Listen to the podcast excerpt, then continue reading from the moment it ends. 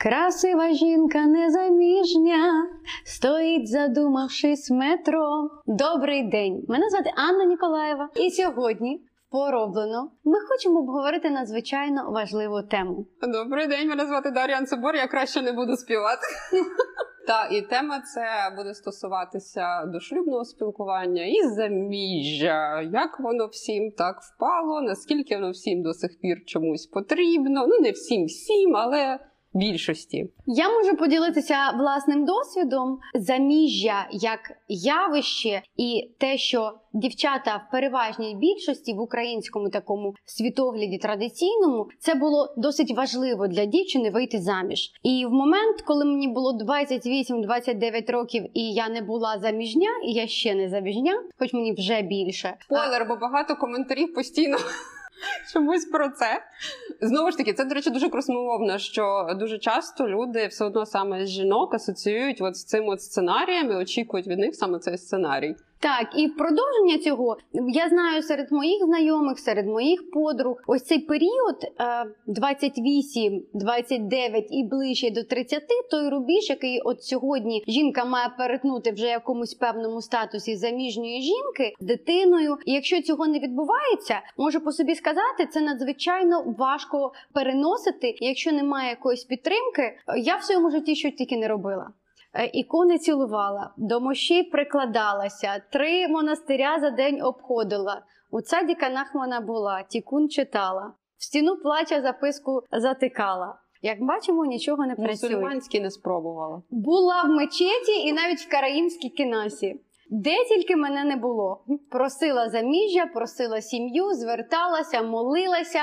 Не працює, як ми бачимо на сьогодні. Ні, ну так а Чому тобі так важливо це було? Важливо, щоб бути такою, як всі. Тому що е, в такому моєму уявленні, яке було ось там, це треба було зробити. І чесно кажучи, ні до чого хорошого, оце бажання заміжжя мене не привело. Моє бажання заміжжя переросло в такий тривожний симптом, переросло в пошуки партнера. ідею X, пошуки партнера, і привело мене в аб'юзивні токсичні стосунки, з яких мені знадобилося багато часу, щоб вийти. В цих стосунках було психологічне насилля, і його скажімо, оці всі прояви психологічного насилля, в якому я була, в якому я дозволяла так з собою чинити, я до сих пір долаю. Ну і теж, і... зокрема, напевно, це було і через те, що відчувався ти, що... що ой, мені ж там, наприклад, часики 30, тікають, тікають часики, мені вже 30, Я маю вийти заміж. Ось він, все Що об'єктивно 30, блін, це офігенний час, коли ти просто можеш насолоджуватися собою. В тебе вже мозок нормальний, а не так, як тобі було б 19-20. Ну, реально дозрів до серйозних нормальних висновків якихось. А при цьому, типу, ти успішна, незалежна. І можеш робити в своє задоволення все, що хочеш, будувати класну кар'єру і розвиватися, і при цьому ще розуміти, що в тебе є час попереду, типу ні. на все, що ти хочеш. Але ні, суспільство вважає, що ні. Суспільство, суспільство тисне. І коли, наприклад, ти десь приїжджаєш в своє маленьке містечко, перше, що в тебе питають твої знайомі, що заміж вийшло? Як там? Як там? Вже діти є, чоловік є в хаті. І якщо цього нема, ти відчуваєш себе якоюсь ну не такою. І ти розумієш, що ти цей сценарій не пройшла, і що ти не дуже то відійшла від цих патріархальних традиційних уявлень. Тому я хочу зараз звернутися е, до наших глядачів. І я знаю, що ця проблема хвилює і чоловіків часто, і жінок, і не лише я одна така. І тому мені здається, ця тема є досить на часі, досить актуальною. що не всі мають виходити заміж, не всі мають створювати сім'ю, не всі мають це робити до 30 або 20 років. І я знаю, є багато дівчат, які в 20 років вже дуже хочуть заміж, бо для них це вже ось оце ну, їхній час. Бо ти вже стара дівка. Тому давай поговоримо про те, як це відбувалося колись, як це відбувається сьогодні, і чому суспільство так спонукає до створення цієї сім'ї. Я, до речі, теж хотіла ще окрім цього сказати, що у мене, коли був досвід цього проживання у Львові на четвертому курсі, і досвід, е, ну логічно, що вчилася я в Києві, але я теж дуже сильно вже тоді бачила цю різницю, коли у нас дівчата тільки на той момент ну філологія і філологія, стереотипно більшість дівчат. Але можна було помітити дуже сильно, що у нас е, тільки там саме київська група, вона тільки починалась якісь серйозні стосунки в когось, або там може одна людина тільки вийшла заміж, або хтось тільки ще починав про це думати. Я приїжджаю до Львова, а у них вже Вся моя група мала стосунки років по п'ять. Уже в одної людини було двоє дітей, в одної людини вже ось ось було весілля, в іншої тільки там, і ти такий ого, як ви це все? Ну, типу, вам 20. Але оце до того, що ти розказувала, для мене це теж було типу, бу, а не зарано вам. А вони кажуть, да ні, ну ми ну логічно, якщо ти там маєш хлопця старших класів. Тебе теж так сім'я орієнтує якось, і якщо більш таке якесь ну, традиційно орієнтоване суспільство або більше релігійна сім'я, теж вони будуть старатися часто. Ну це до речі за тему стосовно вінчання. Та типу, от у мене майже всі мої друзі не вінчані, ніхто і не збирався. Натомість, коли я слухаю там своїх галицьких знайомих, там як це не повінчатися? Так ну це ж не весілля. Ну от вони навіть кажуть, що це не весілля. Якщо типу ти просто розпис, а то от ото весілля. Тому є трошки різниці залежно від того, де ти дійсно виростав, як ти виростав виростав. І при цьому цей тиск відповідно теж буде відрізнятися село, місто, наприклад, та або більш релігійна, менш релігійна сім'я, більш дійсно традиційні оці ну дещо можна сказати, патріархальні норми збережені чи не збережені, тому що інколи це не залежить місто чи село, інколи це дійсно від того, там який культ е, розроблявся у вас в родині. Але я все таки заміжня, але я максимально не очікувала, що так станеться.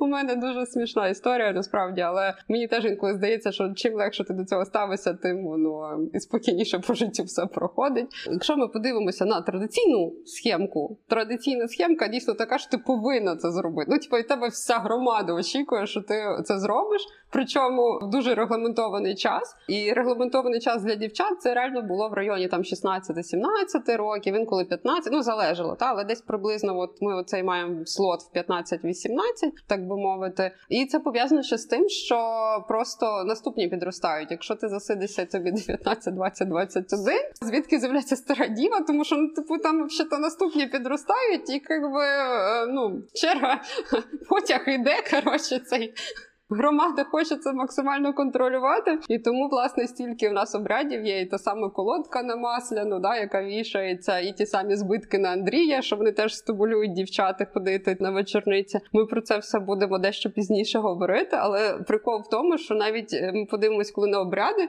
Вони ж теж всі про те, що типа давай, давай, Бистріш, скоріш. Я розумію цей тиск, тому ми досі його вигрібаємо, тому хоча нам уже абсолютно ну блін серйозно, вже в часи, коли можна заморозити яйцеклітини, можна собі робити, що хочеш, і питання тільки в, перше в грошах, в друге в здоров'ї, а не в тому.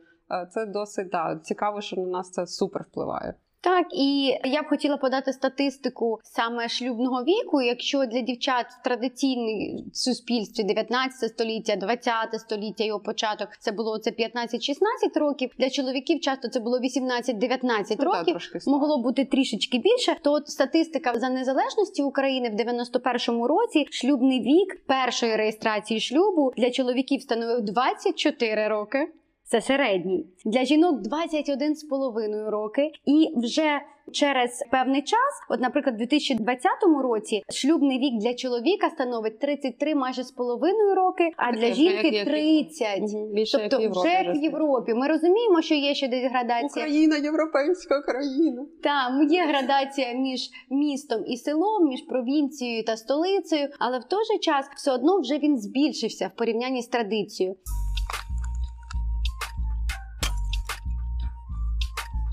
Як раніше спілкувалися наші молодь? Да, dating apps не було. Так. Як проходило спілкування, де люди знайомилися, і як вони вирішували, що це пара? Давай про це розповімо. Ну, почнімо традиційно з того, як народ тусив. Тусив народ е, досить е, очікувано або вулиця, або ми орендуємо, так би мовити, якусь хату і тусуємося там. Так буквально таке говорили, що ми йдемо на вулицю. Це в теплу пору року називалося. А вечорниці безпосередньо вони могли бути відбуватися вже коли в хатах. Та типу хати часто орендували, наприклад, буквально в, наприклад, в солдаток, або в вдови, або якоїсь дуже бідної сім'ї без дій вагітної. Там були опції. Часто це мало бути десь на висілках, коротше, десь подалі від. Е, ну, такого центру села, щоб відповідно ці гуляння типу не заважали іншим людям теж спати, тому що гуляння могли відбуватися до самої пізньої ночі, навіть до світанку. От якщо це до світанку, це, наприклад, е, називалося досвідки. Але важливо розуміти, що це у нас така, так би мовити, якщо подивитись правобережжя, лівобережжя, вони типу, якби відрізняються. Тобто, у нас якраз от Полтавщина, Полісся, Слобожанщина, там да Надніпрянщина, от вони дуже активно це все двіжували. І ось в таким в такому сценарії, зокрема зі спільним спанням. Натомість, е, якщо говоримо про там, наприклад, е, Галичина, Покуття, частково Поділля, Закарпаття, то тут у нас такий більш е, вплив релігійний. Відповідно, всі такі гуляння проходили під наглядом дорослого населення. Значить, ці бабусі приходили, значить, сиділи на лавоньку і дивилися, що ти там коїш. Що там, значить, все було регламентовано, чікі-піки не, не відбувалося. Але якраз от Оця частина, яку я говорю, більшість е, регіонів дуже такі були місцями, навіть фривольні. Дуже цікаво спостерігати. Про це активно говорила Марія Маєрчик. Що коли ти читаєш записи з 19 століття, то вони діляться рівно на дві такі категорії. Одні розказують все чинно благородно, вони просто зустрічаються, спільно проводять час, і на цьому все. А потім, значить, заходять так пару і одружуються. А інші розказують такі, типу Марко Грушевський, та ну, там Федір Вовк, і вони починають розказувати.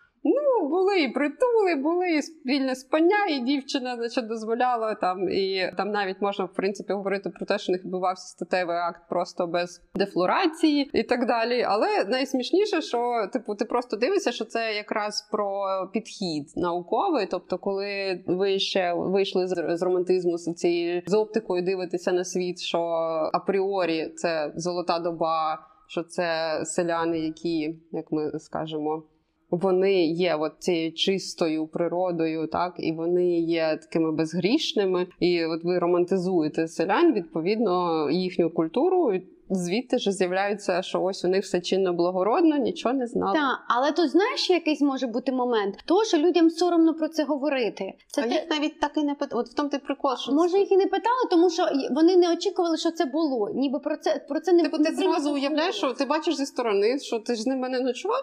Так, ти не брав в цьому участь. І тут я згадую свою сусідку, яка розпитувала бабусю про те, як вона познайомилася з дідом, і каже: «Е, бабусю, як там хлопці з дівчатами спали? Тобто це молодь післявоєнна, так там або воєнна а, Другої світової війни. Каже, хлопці, дівчата, ми бабусю спали. Та ні, ти що, у нас такого не було. Хіба в щічку міг мене поцілувати дід? Він каже: А коли ж ви вже женилися? Коли весілля було? Ну та вже ж твою маму під серцем носила. Така Ну то від Та, я теж пам'ятаю, коли я в селі у себе в Устивиці е, на Полтавщині записувала, і мені там розказувала. Ну я ходила, ну ми три роки зустрічались. І ти такий, три роки зустрічались. Ну типу, вам вам по 17... Ну, щось не в'яжеться. Як ви могли три роки зустрічатися і при цьому явно не мати дошлюбного такого. А у них були навпаки Полтавщина, там якраз дуже все достатньо фривольно було. Місцями дозволялося, і початок ХХ століття часто це вже змазував цю потребу з е, показуванням е, того, що ти дійсно картинки е, антуражної, так? дійсно була. Чесна дівчина, яка да. І тут в цьому проблема, що головне завдання, типу, да, лишитися умовно цнутливою. Так для них всі ці пестощі, які відбувалися на таких, е, можна сказати, ми не можемо говорити, що це прям місцями було до оргії оргії. Це неправильно мені здається, все таки вживати це слово, тому що.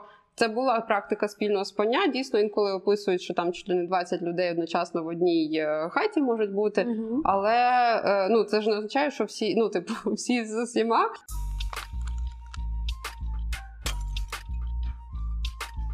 От дівчата вони менш мобільні. От це ми дуже сильно це бачимо. Що у дівчини не було такого прям архі опції, що типу, повибираю отут. Ну якби так, вона вибирала, але от такого, як хлопці, які могли навіть сусіднього села прийти, сусіднього кутка. Тобто дівчата реально, от можна сказати, вони забували собі куток, наприклад, на вулиці. Вони приходили на той куток. І, власне, все, вони з нього нікуди не йшли. От це вони е, співами своїми своїми іншими якимись діями приваблювали хлопців, щоб ті прийшли до них. Тобто такого, щоб я пішла там, ага, сьогодні я йду в цей клуб, а завтра я йду в цей такого. Ні, вважайте, що ви завжди ходите в один клуб. Теж було дуже цікаво спостерігати за тим, як вони це місце так би мовити, намагалися не те, що якось його облагородити, це не зовсім правильно, напевно, в цьому контексті. Як вони його сподівалися приманити, так би мовити, саме до нього магнітиком коротше хлопців. І одна з фішок була закопувати кашу, наприклад. Інколи в одних регіонах на Поділі, наприклад, це була просто шкарлупа яйця, куди кашу е, дівчата накладали і так закопували. Інколи прям горщик з кашою закопували. І е, дівчина, яка значить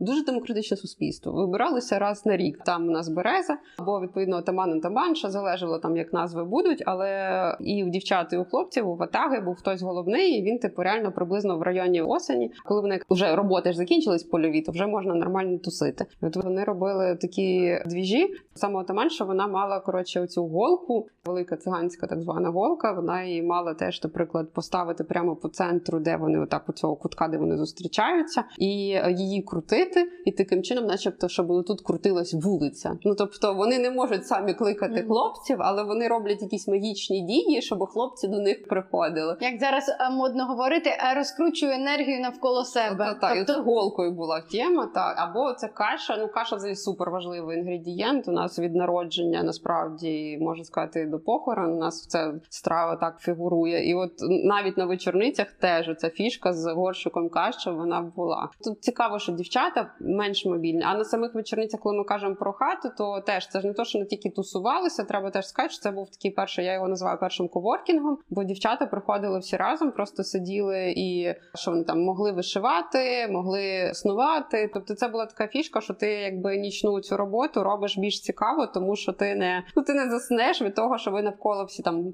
стосуєтеся, да, якісь історії одне одній розказувати страшні, там ще щось. І потім якраз приходять хлопці. Хлопці відповідають за музику завжди, і трошки там за випивончик. А дівчата відповідають зазвичай за їжу і за солому. До речі, теж дівчата приносили, щоб це вони разом спали. all Ну і часто можна зустріти в дослідженнях, що саме дівчина стелила хлопцю, який до неї приходив спати. Тобто Так. дівчина відповідала за постіль, дівчина за оце облагороджування цього спального місця відповідала. Ну і коли ти розповідала про те, що дівчата збиралися оце на кутку і вони заманювали хлопців, я можу сказати, так як я росла в маленькому містечку, то ми з дівчатами на вулиці завжди зустрічалися, на лавці сиділи, співали в моєму підлітковому віці, або там гралися, і до нас приїжджали хлопці постійно. Тобто, це те саме, що було в моєму, скажімо, дошлюбному спілкуванні в підлітковому, і постійно так. І я ще пам'ятаю, так як були навколишні села, то. Часто були чутки, що одне село хлопці поїхали на інше, була велика билася, одна дискотека проти іншої, одне село проти другого села. Тому це те саме фактично, що було і в 19 столітті. Так, тільки вже не, не Тільки на машинах а вже тепер на машинах, на, на мотоциклах. Але смисл той же та, тобто вони оцю виборюють територію, а дівчата менш мобільні. Часто, от якраз та, от оця проблема була поділити. Ну то що ти ж типа, що ти моїх дівчат будеш забирати? Оце от оці всі типові патріархальні штучки дуже сильно фіксуються навіть зараз. Так, оце правда. Дуже цікаво спостерігати, якщо ми ще раніше відкатаємо це все діло, тому що ну ясно, що молодь хотіла спілкування. Часто хлопець мав, якщо особливо він там або новенький, або соромиться, то він мав підіслати свого якогось там або березу, да, тобто хто головний був е, в його ватазі, або він мав е, підіслати свого друга чи якогось там його родича, уточнити в цієї дівчини, чи буде окей, якщо ну, він хоче з нею ночувати. Дівчина могла відмовитись. З іншого боку, купа записів про те, що якраз навпаки хлопці дарували, начебто, своїх дівчат, якщо приходили в гості, наприклад, хлопці сусіднього села. Тому тут дуже все індивідуально. Є купа просто записів, таких абсолютно аб'юзивних, коли просто дівчат насправді змушували спати з іншими хлопцями, і вони не могли відмовитись, бо їх за це буквально били. Тому, ну як завжди, це дуже все на рівні людському, і тому ми бачимо, що те, що ми точно можемо зафіксувати, що було дошлюбне спілкування, зокрема, і таке дуже еротизоване. Відома гра притула. Може, ти розкажеш?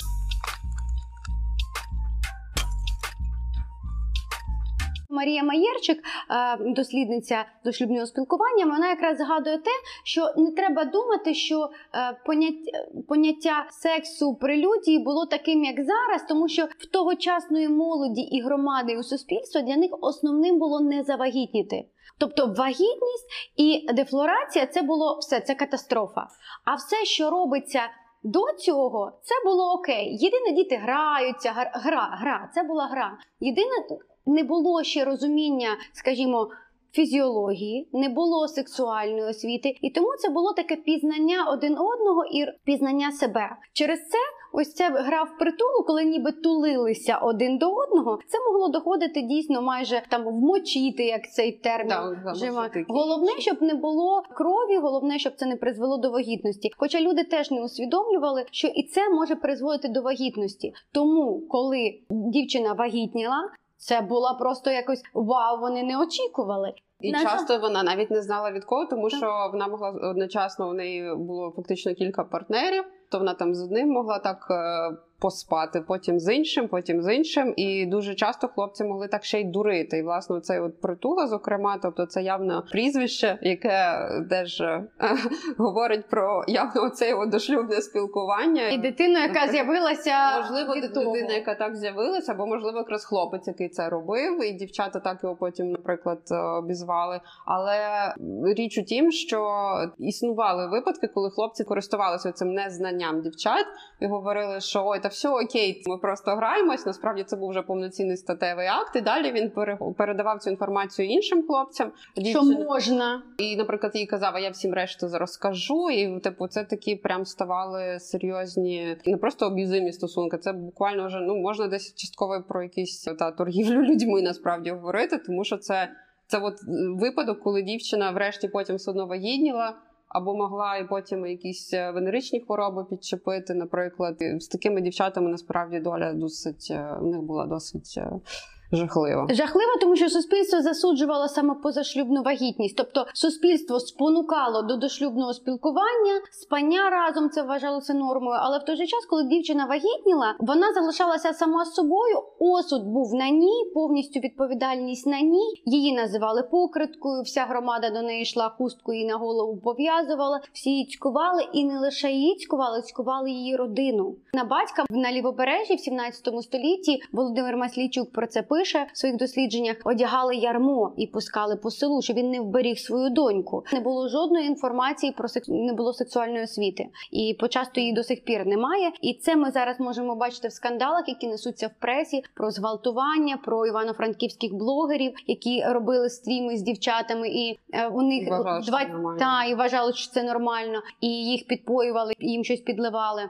До речі, я знайшла матеріали, коли готувалася до цього випуску, що в 19-му, на початку 20-го століття, саме на Буковині, теж записували етнографи матеріали про те, що були дівчата, з якими одружувалися, а були дівчата, з якими е, гралися і гуляли. Таких дівчат часто вони були або з неблагополучних родин, або за них не могли постояти інші, або не було цього брата, або братів, які так само могли їх щось навчити або передати свої знання, як спілкуватися з хлопцями. І через це з такими дівчатами могли гуляти, ними могли маніпулювати, і їх могли підпоювати і. Спати, і потім, коли вони вагітніли, все це була її проблема. Тут уже з хлопця взагалі від нього не було жодної відповідальності. Аліменти йому ніхто не призначав, тест ДНК ніхто не робив. І через це, на жаль, дівчина мала покалічену долю.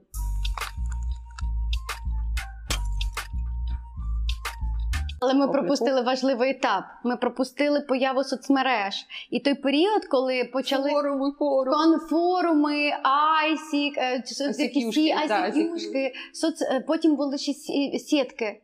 Коли в мережі могли знайомитись, потім почали з'являтися вже е, саме соцмережі в Фейсбуці, в Інстаграмі дуже багато знайомств відбувається. А сьогодні це dating, додатки, застосунки. І досить багато людей у нас знайомляться, наприклад, в Тіндері, в Бамблі і в багатьох інших додатках. Мамба, Баду і ще багато всього. Спеціалістка. Так, так як дошлюбне спілкування молоді в мене. Якщо вас цікавить рейтинг найцікавіших, як там найпродуктивніше, а розкажи, як тебе забанив Тіндер. Мене заблокував Тіндер. Я не є користувачем Тіндера, а заблокував Тіндер мене минулого року. Що мені всі іноземці почали писати після повномасштабного вторгнення, як можна допомогти. А кажу, мені допомога не потрібна. Тоді лише е, наш уряд виставив реквізити допомоги ЗСУ, і я почала їх розсилати всім. Кажу, допоможіть армії. І мене заблокували без права поновлення акаунту. Хотіли нагадати вам, сьогодні 21 вересня, а це означає, що виходить останній сезон Sex Education.